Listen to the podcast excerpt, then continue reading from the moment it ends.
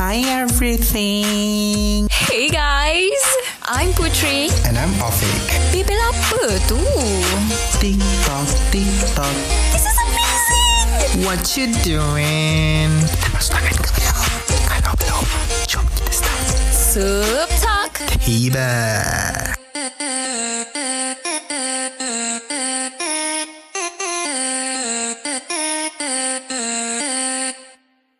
Assalamualaikum dan salam sejahtera kepada semua yang tengah mendengarkan Push Terlangkah The Podcast Soup Talk episod yang ke-8 Ya, diharapkan semuanya masih sihat dan Mhm. dijauhkan daripada sebarang penyakit. Betul, dah boleh keluarkan semua tu ha. Jangan mm-hmm. pula shock sendiri dan sentiasa korang kena sentiasa amalkan penjarakan sosial. Ya. betul tu. Sentiasa amalkan penjarakan sosial dan ikut SOP yang telah ditetapkan, okey? Ya, dengar tu cakap Cikgu Put tu.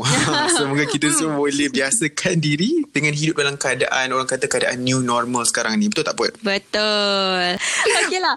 Ha. Kita Afi ingat tak dulu masa kita mula-mula buat sub talk and topik kita pasal mitos. Pasal mitos kan Rasa, ada ada ada kan kita cakap pasal apa nama ni cakap pasal mitos diet dan pemakanan tu tak Ya, banyak betul info yang kita share masa tu tau. Ya, yeah, sometimes kan rasa macam kena kat diri sendiri pun ada tau. Sebab apa, kita pun ikut mitos-mitos tu kan. Betul? Sedar tak sedar kita pun terasa macam eh aku pernah buat benda ni. ya, yeah, betul. So, Put, episod mm-hmm. kali ni kita ada macam bahagian kedua pula kesinambungan daripada facts and myth diet pemakanan tu tau. Oh. Ah, tapi episod kali ni, episod hari ni adalah facts and myth of exercise. Ha. Ya, kami akan sharekan dengan korang semua tujuh mitos tentang exercising. Ya, dan kami juga akan dibang atau rungkaikan fakta mm-hmm. sebenar di sebalik mitos-mitos tersebut. Ya. Ah. Jadi Afiq pernah dengar tak uh, macam mitos-mitos yang pernah Afiq dengar ke apa-apa ke? Ada tak? Ada, ada ada. Cak, macam salah satunya kita cakap pasal um, kalau duduk lepas exercise nanti kita mm-hmm. punya ponggong tu besar.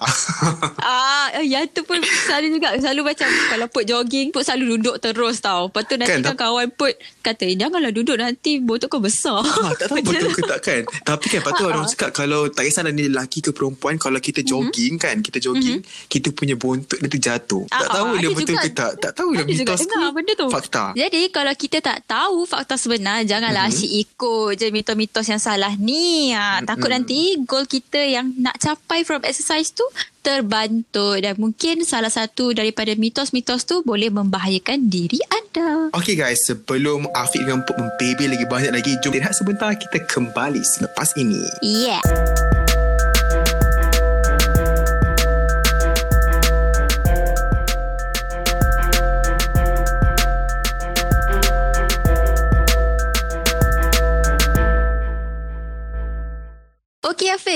Untuk mm-hmm. myth yang pertama.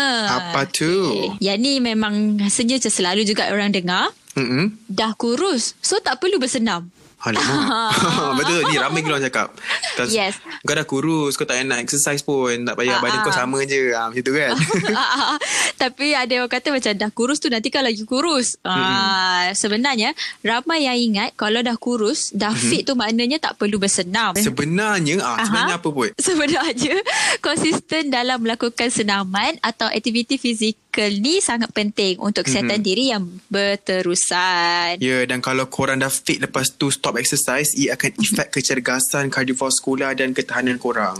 Jadi Ya. orang kata conclusionnya korang kena keep on exercise. Tak kisahlah korang punya body physical macam mana sekalipun. Mm, untuk Okay, Put. tetapkan kecergasan dalam diri. Alright Ya. guys. Yang kedua pula pun. Okay, mm-hmm. ada sakit kronik so tak boleh bersenam. Oh, Ah, ini ni pun adalah salah satu myth juga. sebenarnya Put dengar yang ni. Ya tapi kan macam uh, macam kalau adalah atuk-atuk ke apa kan kata atuk atuk dah tak sihat dah tak payah exercise ah, macam tu. Ah, kan ah, macam tu lah. betul, tak kisahlah Betul, betul. kita ni ada kanser ke sakit jantung ke paru-paru sakit paru-paru ke apa korang still boleh buat exercise yang ringan. Ha. Sebab banyak exercise yang tak buat uh, banyak exercise yang kita boleh buat yang apa Tak menye- mengah lah, Ah, orang buat korang kata. tak mengah buat uh, contohnya macam berjalan, yoga yang kita cakap selalu kan yang kasih Ah. korang release stress ah, dan banyak lagi exercise yang kau boleh korang boleh buat. Ya, dan yang ketiga adalah Mhm. berjalan pun dikira senaman. Betul tu. Ah. Betul ke salah? Bila kerap ja- tak tahu? Jom Ah, kita tahu. Afiq pun dah tersasul cakap betul tu ha sebab kita dah ikut buat benda tu. okay. Tapi bila okay, bila kerap jalan kaki maknanya mm-hmm. kita ada tahap fizikal yang tinggi tau. Mm-hmm. Jadi kalau boleh uh, jalan tu dengan langkah yang secukupnya sehingga mengeluarkan peluh. Mm-hmm. Even sukan pun ada cara jalan kaki kan ada cara jalan kaki Betul. kan. So ingat senang mm-hmm. kena masuk cara jalan kaki tu.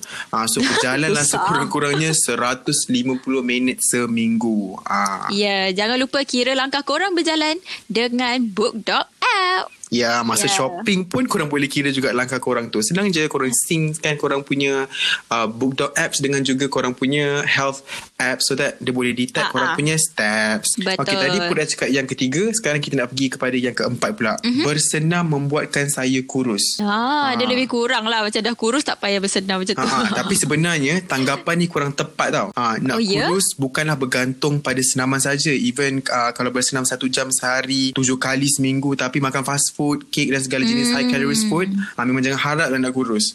Ha. Ah, memang jangan harap lah Yelah. kan. Ingat nak buat sesuatu tu mesti ada ilmu. Even yeah. dah kurus sekalipun. Betul tu. So, korang kena dengar podcast kita orang. So, kita akan bagi yeah. macam-macam benda. Ha. Okey, yang kelima hmm. adalah uh, waktu pagi adalah waktu yang terbaik untuk bersenam. Betulkah? Betulkah? Rungkaikan lagi. Okey, walaupun petua ni betul, hmm. Namun ia tidak tepat. Ya. Uh, waktu, waktu yang sesuai untuk bersenam bergantung kepada objektif kita pun. Mm-mm.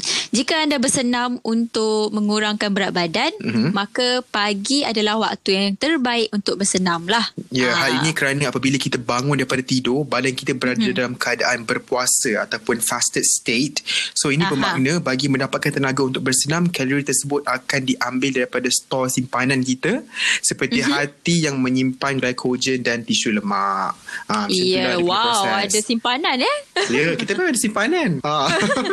ada store, ada store tu. yang keenam? Mm-hmm. Yang keenam pula, crunches and sit-ups will get your six packs abs. Ha, betul ke ha, tidak? Ya, ni memang selalu orang buat lah kan. Mm-hmm. Okay, put kedua-dua exercises ni bagus untuk bina core muscles and if done frequently and properly, ia boleh mm-hmm. tonekan abs korang into beberapa lapisan masa. Ya, yeah. uh. tapi diet yang baik mestilah diutamakan. Okay. Ya, yeah. korang kalau buat exercise, nak build muscle ke apa, korang mesti kena pentingkan diet juga. Okay, ada, ada makanan satu, tu penting. Mm-mm, ada satu pepatah ni. Ha, bukanlah pepatah mm-hmm. Melayu tapi expert punya saying lah. Abs oh, are macam made, quote lah. Ha, macam quote lah lebih kurang tu. Okay, Okay, biar aku cakap sikit eh. Apps are made in the gym.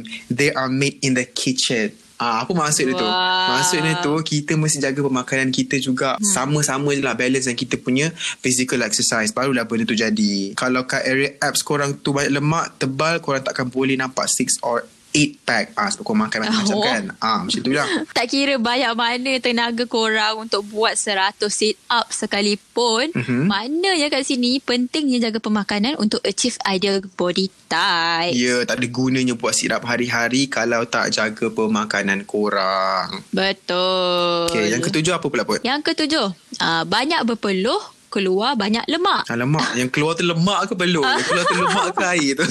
tak tahulah benda. Aduh. Okay, bila kita buat intense cardio macam mm-hmm. lari or zumba, kita akan rasa macam lemak-lemak semua keluar lah dari badan tu. Ya. Yeah. Uh, kononnya. Kau konon lah. tapi sebenarnya menurut ACSM Health and Fitness Journal 2008, mm-hmm. kita memang turun berat badan bila berpeluh. Yeah. Uh, tapi kita kehilangan air dan bukan lemak. Ya, sebab berpeluh tu adalah satu cara untuk badan kita sejukkan diri dan kita Betul. kena minum air banyak lepas kita exercise untuk stay, stay hydrated. Ya. Yeah. Uh, kita dah keluarkan research-research. Ah, uh, tahun 2008 uh. punya research pun kita dah keluarkan tahu untuk korang. Siap ada citation tau. ya, yeah, siap ada citation lagi. Macam-macam assignment dari, dari kita siapa? buat. Dari mana kita orang ambil? Ah. Betul-betul tu. So guys, itu adalah sedikit sebanyak perkongsian kami pada episod kali ini. Uh, so let's take a quick rest and continue after this. Stay tuned. Yes.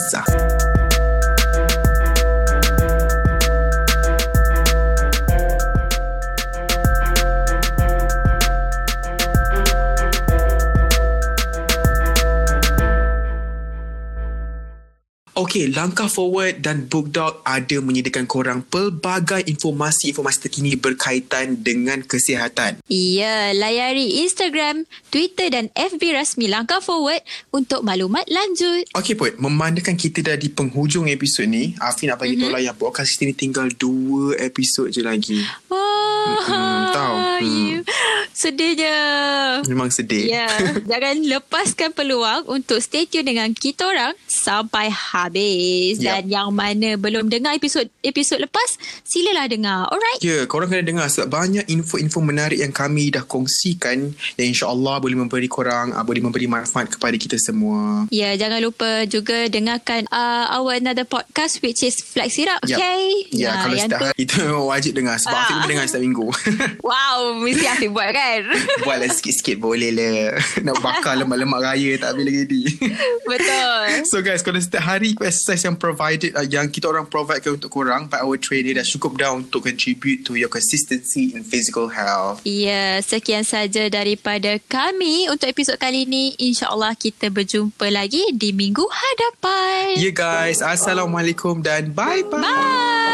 Stay, stay safe, safe everyone. everyone. Ha, serentak cakap. Wah.